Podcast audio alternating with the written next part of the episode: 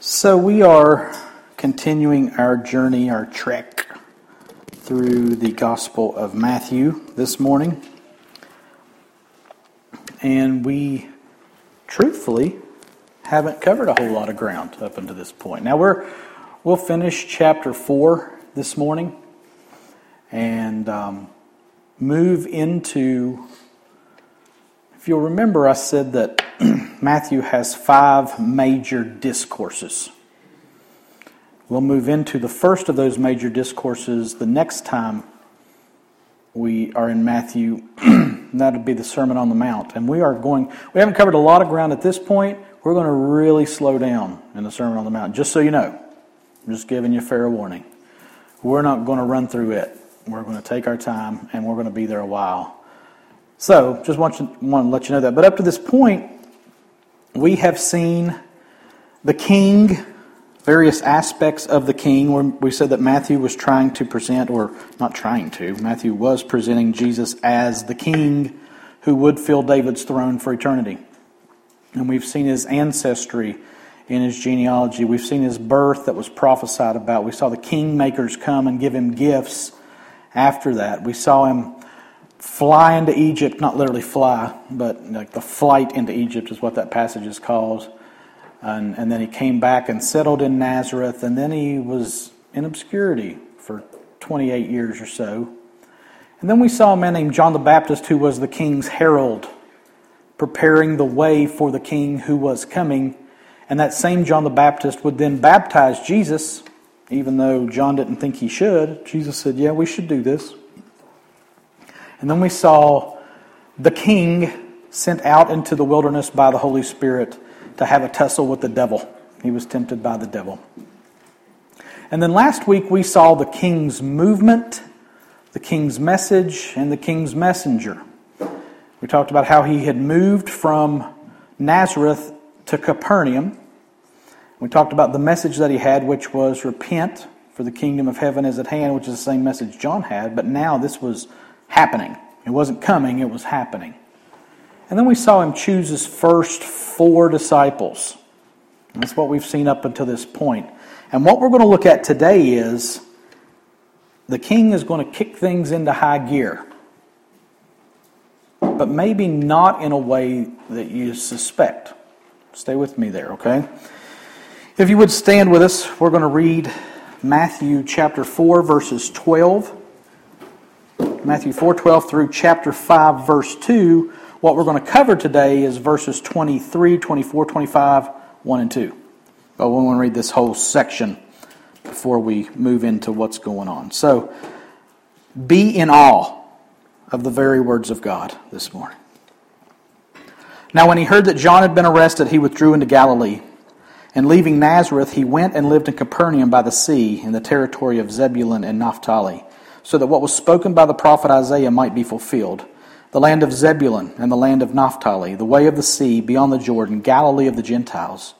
The people dwelling in darkness have seen a great light, and for those dwelling in the region and shadow of death, on them a light has dawned. From that time, Jesus began to preach, saying, Repent, for the kingdom of heaven is at hand. While walking by the Sea of Galilee, he saw two brothers, Simon, who was called Peter, and Andrew his brother, casting a net into the sea, for they were fishermen. And he said to them, Follow me, and I will make you fishers of men. Immediately they left their nets and followed him. And going on from there, he saw two other brothers, James the son of Zebedee, and John his brother, in the boat with Zebedee their father, mending their nets, and he called them. Immediately they left the boat and their father and followed him. And he went throughout all Galilee, teaching in their synagogues and proclaiming the gospel of the kingdom and healing every disease and every affliction among the people. So his fame spread throughout all Syria, and they brought him all the sick, those afflicted with various diseases and pains, those oppressed by demons, those having seizures and paralytics, and he healed them. And great crowds followed him from Galilee and the Decapolis, and from Jerusalem and Judea, and from beyond the Jordan. Seeing the crowds, he went up on the mountain, and when he sat down, his disciples came to him, and he opened his mouth and taught them, saying, Pray with me. God, we thank you for your word. We thank you for your servant Jesus. We thank you for his life his ministry, his faithfulness, his goodness, his grace. Now we ask that by the power of your Holy Spirit, God, you would teach us and instruct us so that we might be like him, more like him than we were before we came into this building. We trust you to have your good way in us. And God, if there be those this morning who are here who do not know this Jesus as their Savior, Holy Spirit, convict them, show them their need, and reveal to them this glorious, wonderful Savior that we've celebrated already this morning. We ask it in Jesus' name. Amen. You may be seated. So we'll start with verse 23. And he, being Jesus, went throughout all Galilee, teaching in their synagogues and proclaiming the gospel of the kingdom and healing every disease and every affliction among the people.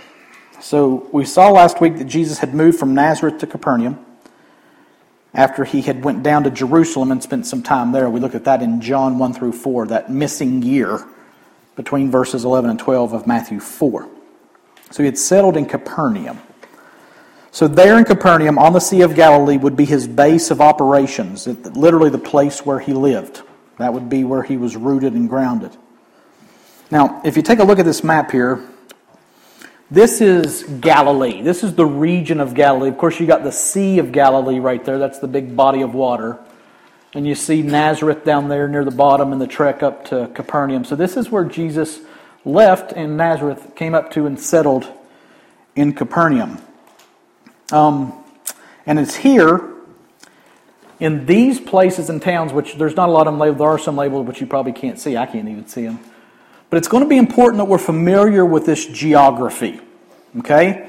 It's going to be important that we know what's going on when he goes from, say, Galilee to Judea. It's going to be important that we see town names like Chorazin and Capernaum and Tyre and Sidon, because Jesus is going to talk about those things uh, throughout, his, uh, throughout the account that Matthew gives us. So it's going to be really good to know what the lay of the land is here. Now, this is north, and we'll look in a minute. Well, actually, let's go ahead and go there. This is what we looked at last week. If you look near the bottom right there, you see Jerusalem, Bethlehem, Jericho, and then you go up north to Nazareth, Cana, Capernaum. So down here on the right, you got the Dead Sea. Top left, you've got the Sea of Galilee. Okay? So again, it's important to understand where Jesus is when he's doing what he's doing. So, this geography, I'm belaboring it on, on purpose because it's important. Because Jesus speaks specific messages at specific times in specific places, and his surroundings will kind of form the classroom of what he's teaching about. Okay? Jesus was very thorough. Jesus was, well, I mean, he was a God. So, I mean, he was really good at what he did, so he used his surroundings. So, it's important that we know what these surroundings are. Okay? So, this is the area that we would call Israel, Palestine today. Of course, you got the region of Samaria, Judea back in that day. So it's going to be important. So back where we were today, it says he was going throughout all Galilee. That's up north there, around the Sea of Galilee. Now, this is not aimless wandering. He's just kind of wandering through Galilee, hoping that something happens. This is purposeful movement. It was his plan to work through the whole region. Jesus did not ever, nor does he ever, do anything by accident. He lived in prayerful obedience to what the Father directed him to do. We've seen that since before his birth. Even people who were sinning played into the plan of God to get Jesus through that ancestry born. So he didn't just go from town to town checking out the local eateries and giving Yelp reviews and uh, not, not so good biscuits were dry. That's not what he's doing here, okay? He went and taught in their synagogues, and he was proclaiming the gospel of the kingdom and healing every disease and every affliction among the people. So that's a three pronged work. And that's going to serve the basis of everything we do today, okay? Jesus' three pronged work in this area of Galilee. He was teaching, he was preaching, and he was healing. Okay? So we're going to break that down, those three things, and see what they actually mean a little better. First, he taught in their synagogues. Synagogue is a fun word to say, synagogue. So each town that had a Jewish population, they said of at least 10 adult males. 10 adult Jewish males. If that town had at least 10 adult Jewish males, they had a synagogue. Okay? And this is the place where the Jews would meet to corporately worship.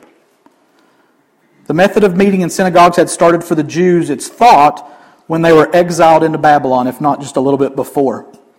They couldn't conduct temple worship the way that they always had, and they couldn't always come to the temple. Again, we're in Galilee here, that, that's way up north. Not everybody could just go to the temple and worship. So they would set up these small meeting places in each town. And some towns had more than one synagogue. Okay? And they would corporately worship.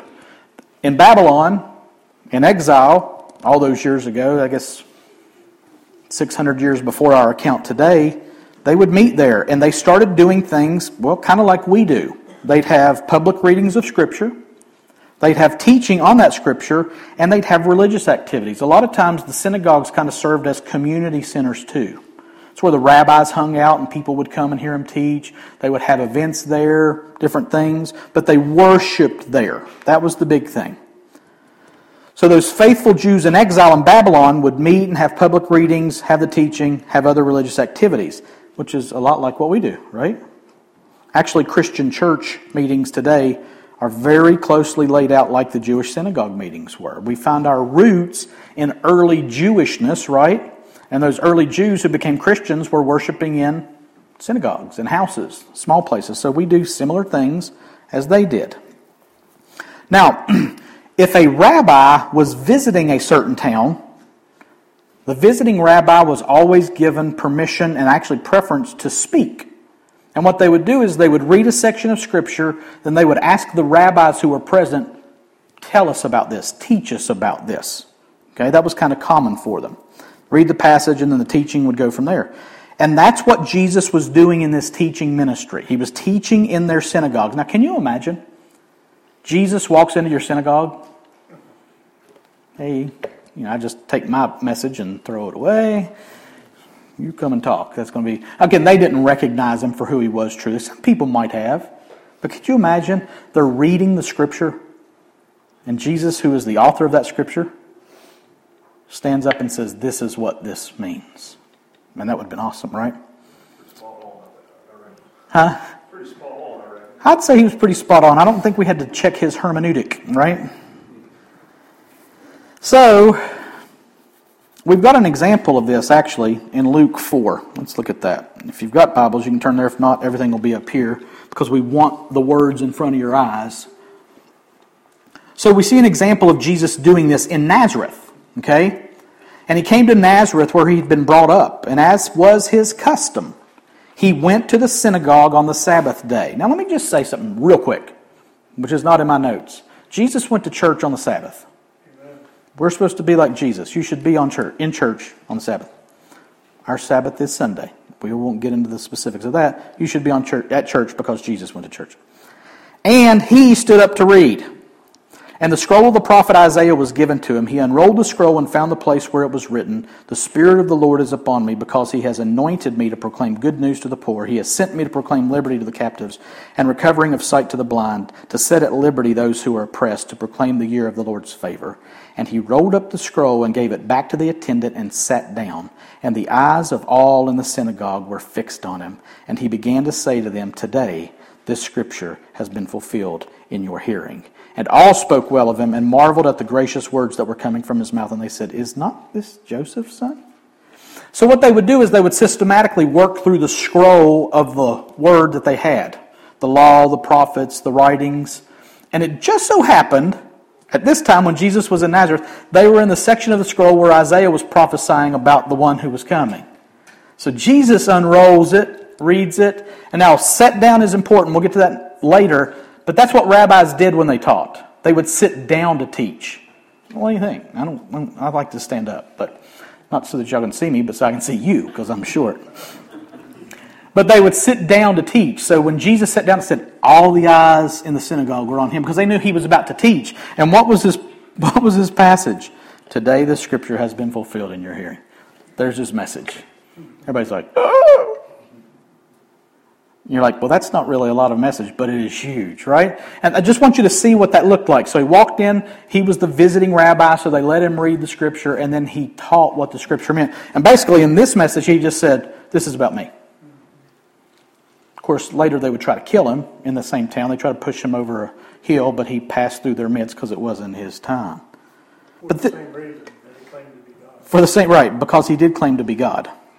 So here Jesus read the passage, said some words about it, and the people marveled at his gracious words. And I'd say that's pretty indicative of how it happened wherever he went.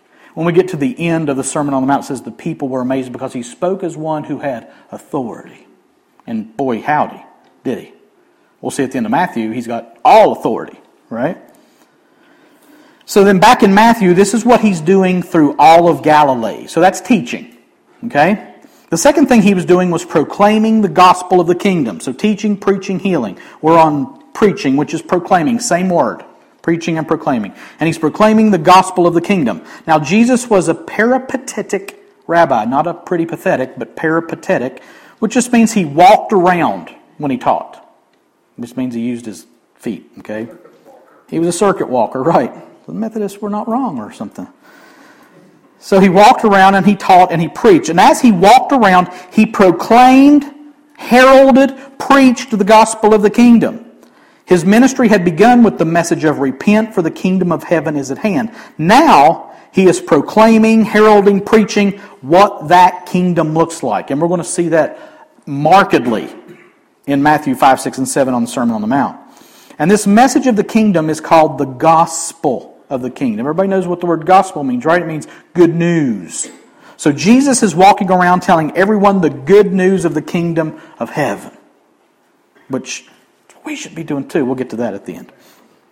Sounds like something a king might do, right? Let me tell you about my kingdom. Not his grandkids, right? Sorry, not, don't have pictures of his grandkids. He's, let me tell you about my kingdom. It's good news, and I want to share it with you. Now, keep that frame in mind because it is good news. He's proclaiming the good news of the kingdom of heaven. So we have the king himself explaining what his kingdom is all about, and that's preaching. And finally, he was teaching, he was preaching. What else was he doing? He was healing. In Jesus, God arrived on the scene in a very intentional and tangible way. And listen, when God shows up, his omnipotence manifests itself and he overwhelms every sickness and disease. Now, can you imagine? What a powerful testimony to the goodness of the news of this kingdom he was proclaiming. He was teaching them from the Jewish scriptures, he was proclaiming his newly realized kingdom, and he was showing it all through physical healings. Not just some, but every disease, every affliction among the people. Jesus didn't pray and hope for healing. God, if you would, possibly, maybe, in your sovereign will, if maybe you just might reach down and possibly touch this person, please. No, no, no. Jesus was a spectacle. He's walking through these towns, he's teaching, he's preaching, and people are being healed of every sickness and disease and every affliction that they had. Sickness, disease, affliction, demonic possession, paralytics that could not stand before Jesus. He was quite the spectacle, and he made it his point to get through all of Galilee teaching, preaching, and healing. Now, the question is did it work? What do you think? Yeah. So his fame spread throughout all Syria, and they brought him all the sick those afflicted with various diseases and pains, those oppressed by demons, those having seizures and paralytics, and he healed them. Yes, it worked. It says that his fame spread throughout all Syria. Now, if you look at the map, there's a different map. Okay. Ooh, way down on the bottom, you got that tiny blue speck. That's the Sea of Galilee, where Jesus had his uh, roots. See up north, Syria? That's really north. That's far north. Okay? You got that little speck that is the Sea of Galilee, Capernaum, down where Jesus was based. And it says his fame spread through all Syria. That's north and east of Israel and Palestine and Galilee. So it says his fame spread that way first. Now remember last week we said that Galilee was in a crossroads area and that all of the trade routes north and south, east and west came through Galilee. And we see that here. You see this road, you see this passage here. These, this is actually a, a, a map of one of Paul's journeys. So when he came out from where he was, he went north up through Syria. So this crossroads area, man, Jesus' fame, he's healing people. He's doing crazy things that nobody's ever done before, and his fame spreads up that trade route into the northern part of uh, northern area above Israel. And his fame spreading up there is predominantly to Gentiles. Now, there were Jewish people all through here for sure. And as Paul makes his journeys, he stops in synagogues along the way. It's his first stop. So there's a Jewish population, but this is primarily Gentile area. And his fame spreads in the Gentile area. Listen, when you're healing people, there's no racial barrier, right? Everybody hurts. That's what REM told me sometimes, right? Yeah. So anyway, um, so even into Syria, people were hearing about this guy Jesus. And again, I, I just want to show that to show this is not some tiny little speck on the map. This is big. This is getting into Roman territory, Gentile territory, and people are like, this guy Jesus is healing people. We want to know what that's about. They knew him for healing primarily. So they brought the sick, those oppressed by demons, and any malady you could think of, and Jesus healed them. Now, can you imagine the stir this was causing?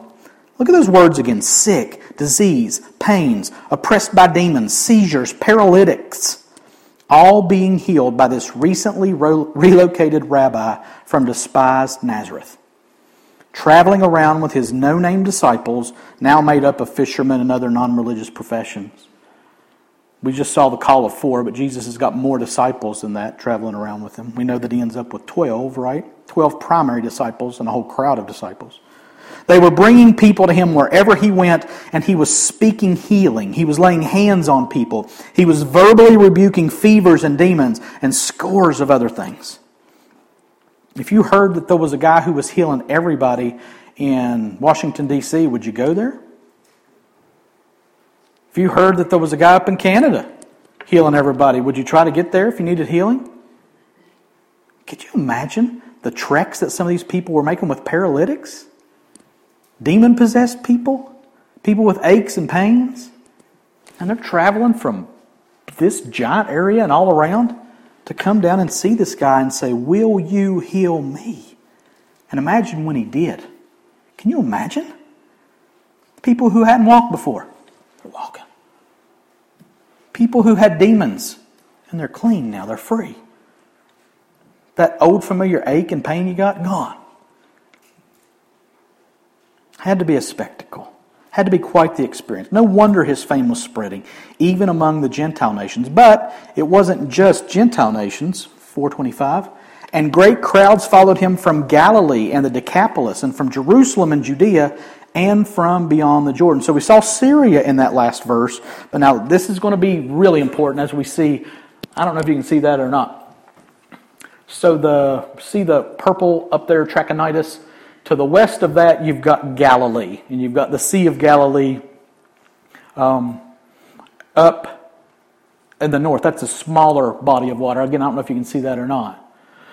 But it's important to see Galilee's up there, Judea, Jerusalem's down near the bottom. And then you've got Perea, Decapolis, Trachonitis. These are the, the nations surrounding the country of Israel. Okay, so this is the map that we need to be really familiar with here. Okay? When it talks about the Decapolis, you need to know where that's at. You need to know that that's to the east of the River Jordan, and that's pagan territory. We'll talk about that in a second. Okay? You need to know when it says something about Trachonitis or when it says something about um, Galilee, Samaria, Judea, You need to know where those things are at. So, we already discussed Galilee, but the Decapolis, there to the east of the Jordan, it's not color, colored for whatever reason. Okay? That was known as the Decapolis because Deca is what? ten, and polis is city or town. So these are the ten towns, the ten cities, which is made up of ten cities. Okay, and that had that area had been settled around the time of Alexander the Great, about 300 years prior to Jesus' time, by mostly Greek inhabitants. The ten towns, which may be important, maybe not, Scythopolis and Hippos, and those were the only two towns out of the ten in what we would call Israel today. The other towns were Pella, Gadara, Dion, Gerasa, Kanatha, Raphana, Damascus, and Philadelphia. You've heard of a few of those probably, but not all of them. And this region was patently Gentile and was considered by the Jews to be the far country. That ring a bell with you? Jesus talked about the far country in the parable of the prodigal son. Okay? Why was it the far country? These people were pagans. These people were Greeks.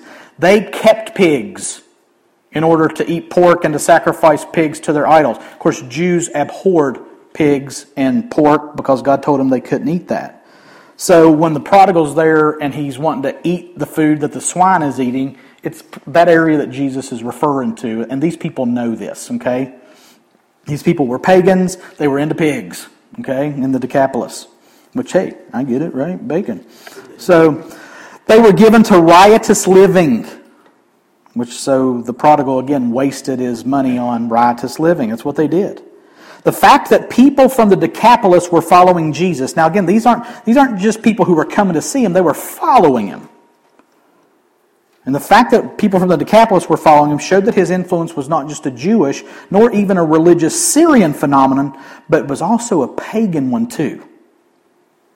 People from all over were getting wind of the good things Jesus was doing and they were following him. But what about the Jews? Well, yeah, it says Jerusalem and Judea too. That's where the Jews are centered. So you know the Pharisees and the Sadducees were happy about that, right? Probably not. We'll get to them. And the end of the verse also says that from beyond the Jordan, too, on the map, that's the area to the east of the Jordan River. That's the Trachonitis and other unlabeled areas. So, I mean, this is a big deal this ministry thing is just really taken off. And people from all over are coming to be healed, and people from all over are coming to follow Jesus. Okay? In a day and time with no internet, no telephone, I know crazy, right? No mass transit at all, the fame of this formerly obscure Nazarene rabbi was spreading like wildfire across the deserts, the plains, the hills, the mountains, and the valleys of the whole Middle Eastern region. The verse said, Great crowds followed Jesus. Now, we don't have a way to number that, but just know it's a lot of people. It's a big throng of people wherever he goes. I don't want to put a number on it. Just great crowds. And Matthew will repeatedly point to the crowds that followed Jesus. There's 40, I think 49 references in Matthew to the crowds in, in, in Matthew's account of what Jesus did. So the crowds are going to be important, okay? These crowds will constantly and consistently be thronging around Jesus. These crowds will always be seeking his attention and clamoring for his benevolence. Jesus will always show compassion for the crowd. One point it says he saw them as sheep without a shepherd and he felt compassion for them. He will always give, give his gifts and healings to them, but they will not be his focus. It's imperative that you understand that. The crowds were always following, great throngs of people, but the crowds were never his focus. You're like, well, it's working, his fame's spreading. The crowds will, will never be his focus. As we prepare to move into the Sermon on the Mount, we see where Jesus puts his focus most consistently verses 1 and 2 of chapter 5. Seeing the crowds, he went up on the mountain, and when he sat down, his disciples came to him, and he opened his mouth and taught them. So, as chapter 4 ends and chapter 5 begins with great crowds following Jesus, Jesus sees the crowds. He recognized the crowd. He knows the great needs and he will minister to them. But we see a movement here that is integral to understanding how this king and his kingdom will function in this time of kingdom establishment.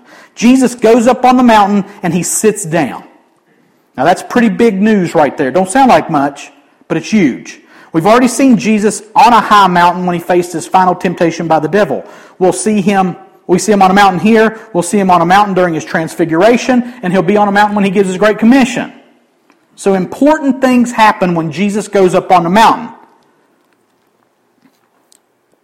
It's an exalted place, like, say, maybe a king would assume. But it's not just the mountain that shows the authority, but the very act of sitting down. Remember, I said Jewish rabbis sat down when they taught, like we saw Jesus do in Luke when he was in Nazareth. But kings sit down too, right?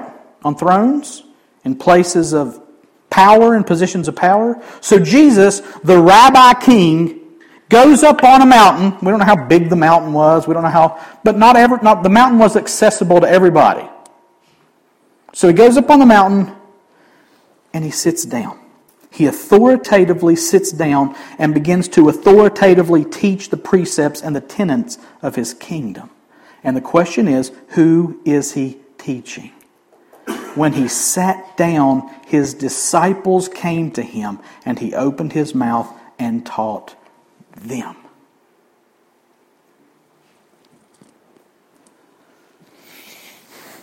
There are crowds following Jesus everywhere.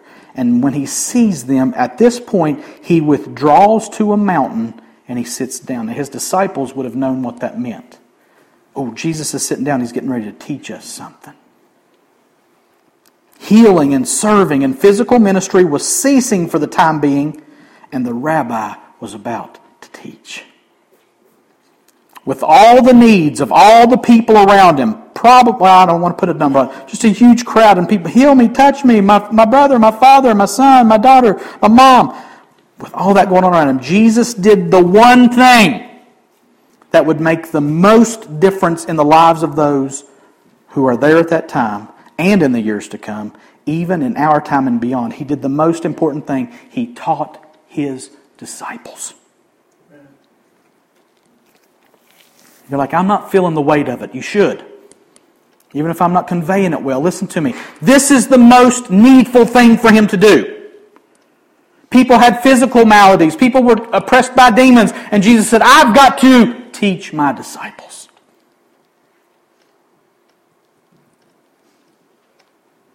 And I, I could just imagine people saying, Would he just shut up and heal people? I didn't come here to hear him talk. And they missed it. They missed the most important thing. The most important thing was not the physical things that Jesus was doing. The most important thing was the teaching that he was imparting to his disciples. In this kingdom that Jesus is establishing, in this kingdom that the king is proclaiming, the most important thing is that you understand who the king is and what the kingdom's about. So he taught them. And if he just healed people, those people would die eventually. And his fame might have meandered through a generation or two. But he taught his disciples. And he planted in them the good seed of the word of the kingdom. And it's that seed that we're still reaping benefits from today. Amen. He went up on the mountain he sat down, and his disciples came to him, and he opened his mouth and taught them. That is glory right there. If you've got eyes to see it.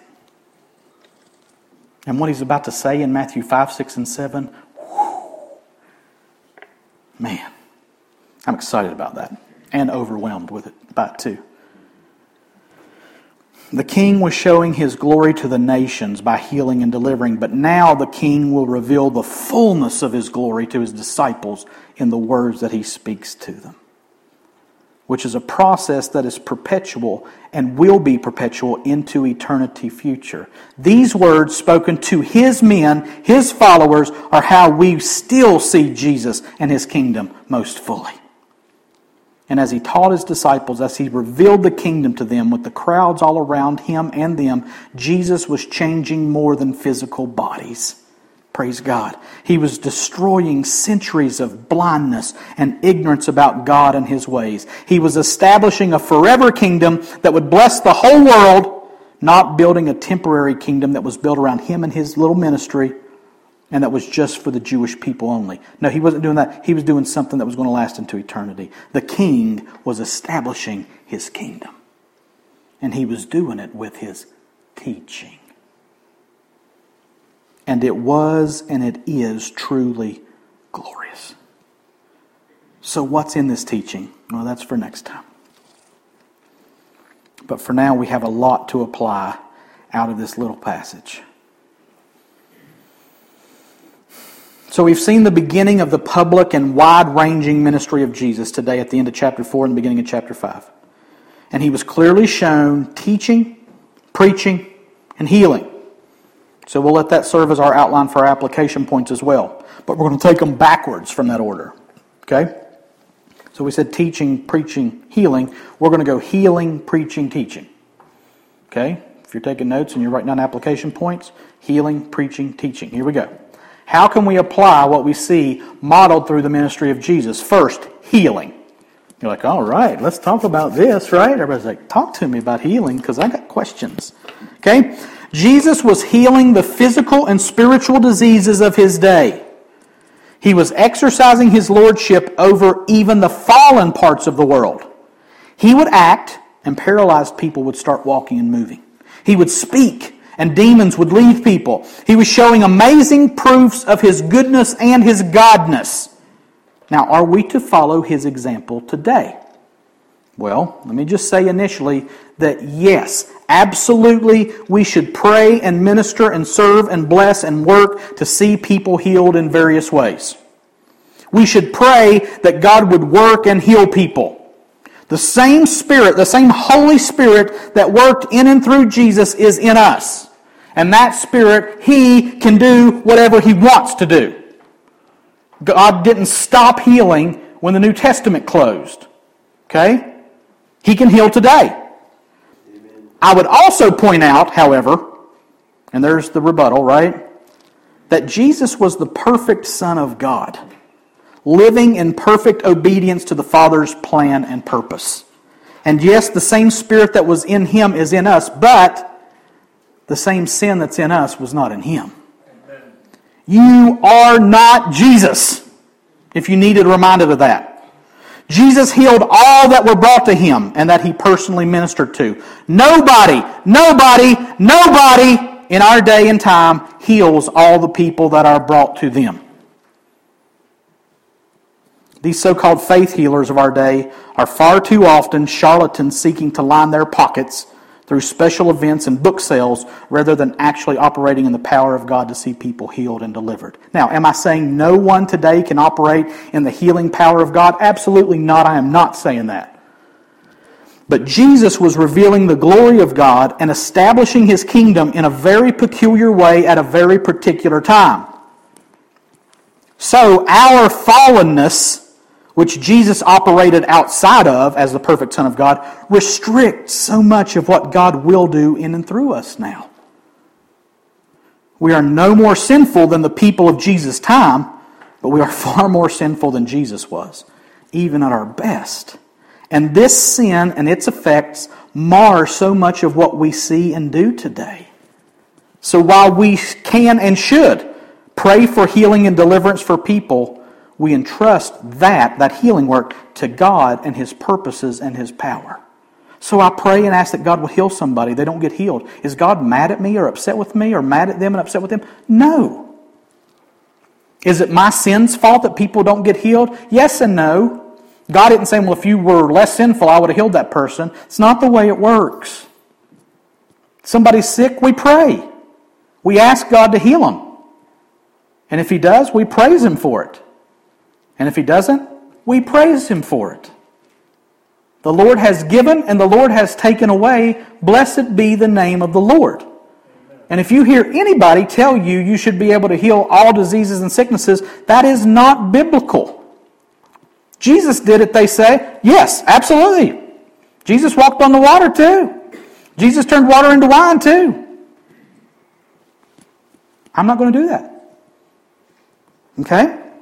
This Yes, pray for healing. And yes, worship God however He answers that prayer. Lay your hands on people, anoint them with oil. I'm, I'm good with that. When, when we were wondering what was wrong with Lily five years ago, we called for the elders and we anointed her with oil and we prayed. And then she went and had surgery, and they took out this mass that was in her shoulder. Did we not exercise faith, trusting that God would just heal her? Absolutely not. We exercised faith in being obedient to the command to have the elders come and pray and anoint her with oil, and then we did the next right thing, which was take her to the doctor. People would say, well, you weren't walking in faith. I disagree. I disagree. Wholeheartedly. Listen, it is very difficult to say for certain what God will do. But let me tell you something God's not going to do. God's not going to heal every sickness and disease today. He's not going to. Is that bad or wrong? No. Did he do it in Jesus' time? He did it with everybody that Jesus touched. But again, Jesus was one person in this great landmass, and he saw thousands and thousands of people, I'm sure. And that's it. Then the apostles went out and they were healing some people. I'm not saying that healing shouldn't be commonplace. I'm not saying we shouldn't pray. I'm not even saying we should limit God in what He can do, but I'm telling you, God's not going to heal every sickness and disease in our day. He's not going to. So, what do we do? We seek to heal people, just like Jesus did. We pray for them. We can help heal people by alleviating their physical and their spiritual suffering, praying for them, seeking physical, mental, emotional, and spiritual relief in other ways too. We can feed hungry people. That's a form of healing. We can clothe cold people. We can provide shelter for homeless people. We can bless and encourage the downtrodden. And we must, listen to me, we must. We can help people in practical ways and thus show our faith. Actually, that's how we show our faith. James 2, right? You've heard this. What good is it, my brothers, if someone says he has faith but does not have works? Can that faith save him? If a brother or sister is poorly clothed and lacking in daily food, and one of you says to them, Go in peace, be warmed and filled, without giving them the things needed for the body, what good is that? So also, faith by itself, if it does not have works, is dead. We should be doing things. We should be, we should be alleviating the physical sufferings of people. We should be trying to alleviate the emotional, mental, and spiritual sufferings of people. We should be healing.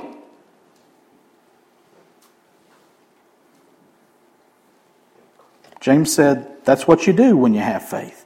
We are to operate in our faith by helping people in practical ways, praying for them, asking God to heal them. And you know what really jumps out to me in seeing what Jesus did? It was everybody. It was Jews and Gentiles and pagans and migrants. It was everybody. And he sought to alleviate their suffering in any way that he could. And he did a good job of it to the point that the whole area heard this guy Jesus can make you well. There was a great diversity in the people that Jesus was helping. If we're just helping people like us, that's not faith. Clothes, food, counsel, love, service. These are forms of healing too. And everybody all colors, all races, all tongues need this type of healing. So we should follow our King's example by healing in these ways as well. Not just people like us, not just saved people, especially those of the household of the faith, Paul would say, but people who are in need. That's the kind of people we should be seeking to heal. So if we're going to be like Jesus, we're going to seek to heal people. Healing. But it's not all. We don't just want to make hungry people full. We want to make dead people alive. So we're not only healing, but we're preaching too. Healing. Preaching. Jesus didn't just try to meet physical needs. That may have been all the crowd was after that was following him, but Jesus had a bigger and bigger agenda than just here and now. Jesus had a bigger plan than physical wellness. He wanted to see people established as kingdom citizens, and for that to happen, he had to proclaim or preach the gospel of the kingdom. Now, I'll repeat that concept. It's not enough to meet people's physical needs. Even if that meant miraculous healings. If we clothe and feed and house people in the here and now, but they end up in hell for eternity, how can we say that we've done what we should have? We, like Jesus, have to preach the gospel in order to give people what they truly need. I can use food as an avenue to bless people and then have an avenue into their lives to preach the gospel. But food and clothes aren't an end in and of themselves. I want to preach the gospel to people. Again, I'm not saying we shouldn't meet physical needs, but we should n- not only meet physical needs. Because that's what people truly need. The spiritual reality is even more pressing than the physical one. And according to the Bible, only the gospel, the gospel of Jesus Christ, only the gospel can meet the imperative spiritual needs. Romans 1 16 and 17. For I am not ashamed of the gospel, for it is the power of God for salvation to everyone who believes, to the Jew first and also to the Greek. For in it, in the gospel, the righteousness of God is revealed from faith for faith, as it is written, the righteous shall live by faith. It is the gospel that is the very power of God for salvation. There is no other way to be saved. People will not be saved by your good example. Your good example doesn't hurt, but they're not going to be saved that way. Preaching the gospel is of primary importance in dealing with the needs of people. And some people will say, I don't know what to preach. They say, well, just tell them what God did for you. That's a good start, but it's not enough either. If there's no gospel involved, there's no power to save there. If you say, well, God's been real good to me, I was on a bad path and He took me off of it, and now I'm feeling good. That's great, but it's not the gospel. Your personal testimony cannot save people if it doesn't include the gospel. And I know some folks are intimidated here, not knowing what the gospel truly is. There's a lot of good tools to use to present the gospel.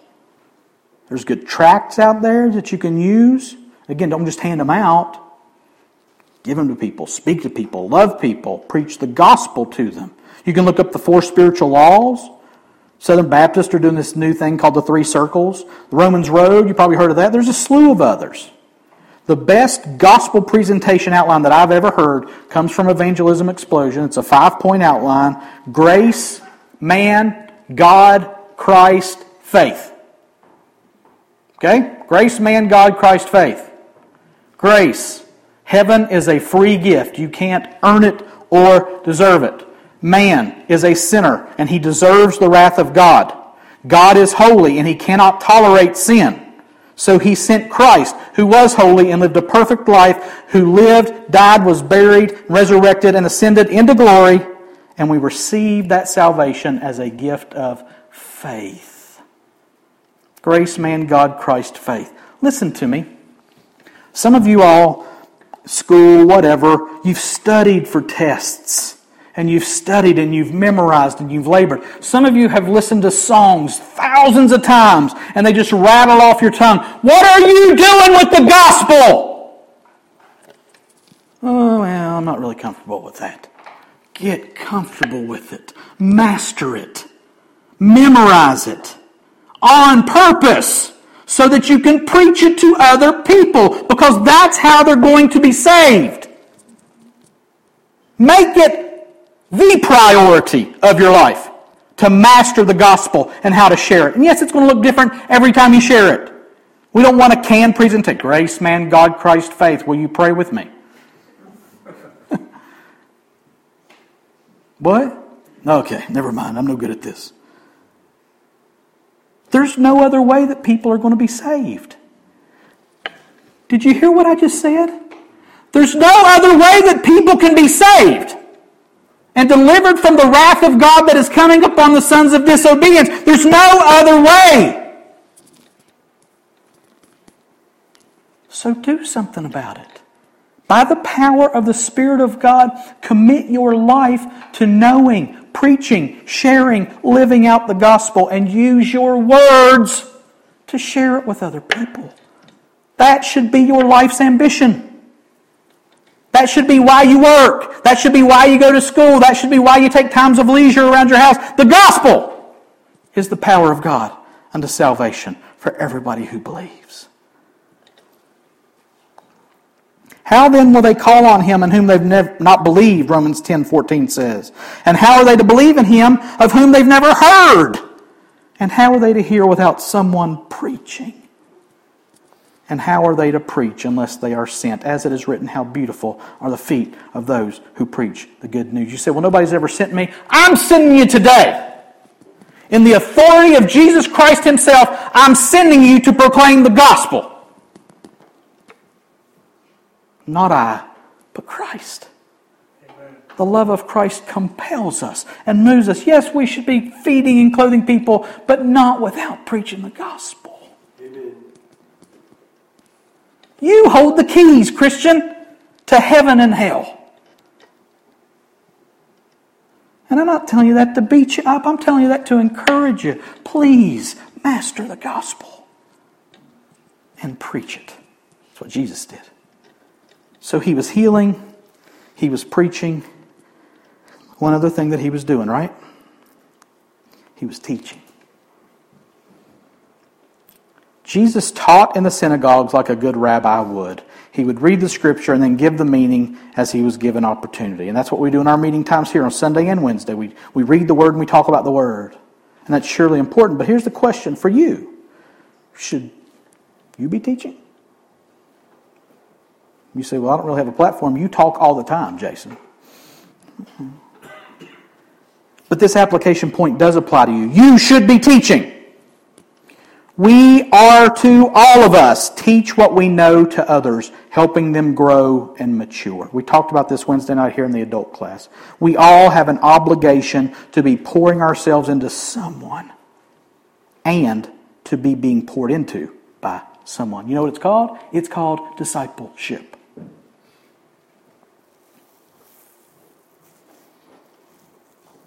And it's the call of every follower of Jesus Christ. Every follower of Jesus Christ. Jesus taught in the synagogues, yes, but he also purposefully poured himself into his disciples. He put all of his eggs into one basket. Twelve of them. One of them was rotten. And he knew that.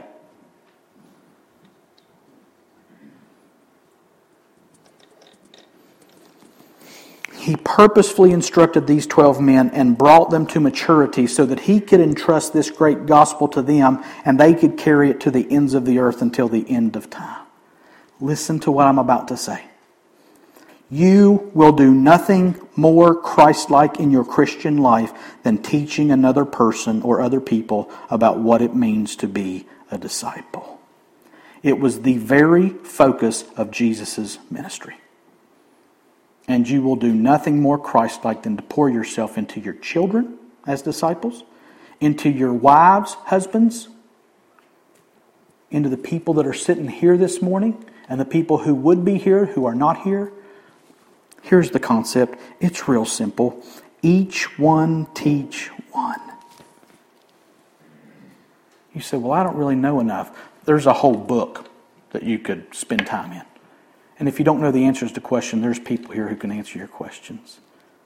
I challenge the people here and myself Wednesday night pray and ask God to give you one person. One person to meet with, to disciple, to pour yourself into, just like Jesus did these 12 guys. And you will do nothing more Christ like in your life than disciple another person. It was the focus of his whole ministry. It was the focus of his three and a half years of public ministry. Yes, he healed people. And yes, he preached to the masses, and his focus was on 12 men. What's your focus on? I'm telling you, pray and ask God for one person. One person. Maybe he gives you six. Pray for one. God, who is it that I should be pouring myself into on purpose, intentionally? Send them to me. Give me eyes to see and a heart to serve that one person. Jesus ministered to and served the multitudes, but he invested the most of his life in his 12 guys who followed him around everywhere he went and listened when he sat down to teach. They wanted to be so close to him, the Jewish rabbis would say, that the dust that came up from his feet got on them so that they became like he was. When he sat down to teach, they were glued to what he was about to say. It was his disciples who came to him on the mountain to be instructed, and it was them that was his primary interest and goal. Healing was good, preaching was necessary, but teaching was his main focus, and it's supposed to be yours too. And it's supposed to be mine too. We see it in the life of Paul. Paul says this, that's the wrong verse. It should be 2 Timothy 2 2 and the things you have heard from me in the presence of many witnesses, entrust to faithful men who will be able to teach others likewise. Disciple makers should be producing disciple makers, not just disciples. The Word became flesh and dwelt among us. That's the discipleship pattern. The Word poured into flesh, turns into the Word, into flesh, into Word, into flesh incarnating the very Word of God, pouring yourself into somebody else, into faithful men who will be able to teach others likewise. Paul said this in Colossians. Him we proclaim, speaking of Jesus, warning everyone and teaching everyone with all wisdom that we may present everyone mature in Christ. For this I toil, struggling with all his energy that he powerfully works within me. Paul said, if I could boil it all down to one thing, this is it. I want to present everyone mature in Christ. For this I toil, struggling with all his energy. Listen, healing is good. Blessing and meeting physical needs is good. It's not bad, it's not wrong. But this is what's important.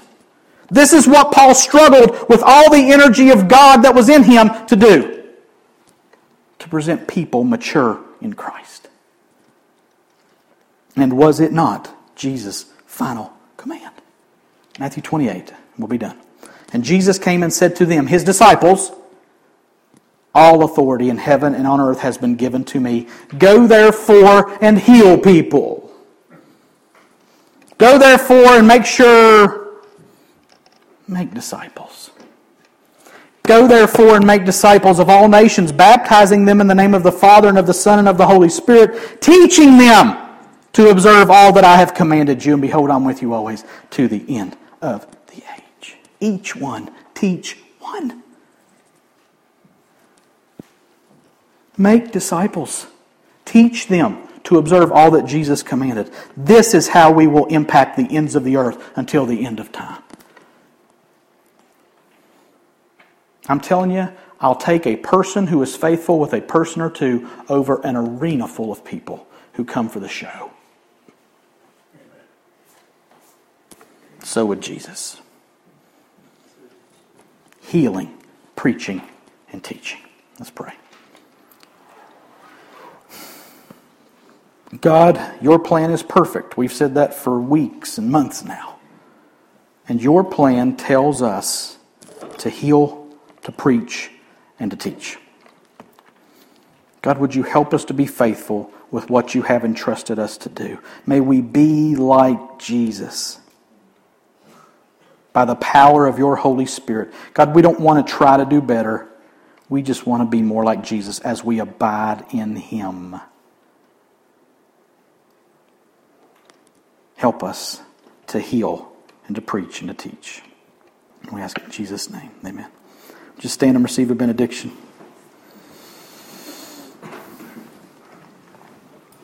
Now may the God of peace, who brought again from the dead our Lord Jesus, the great shepherd of the sheep by the blood of the eternal covenant, equip you with everything good, that you may do his will, working in us that which is pleasing in his sight through Jesus Christ, to whom be glory forever and ever. And all God's people said, Amen. Stay and eat with us if you can. You're dismissed.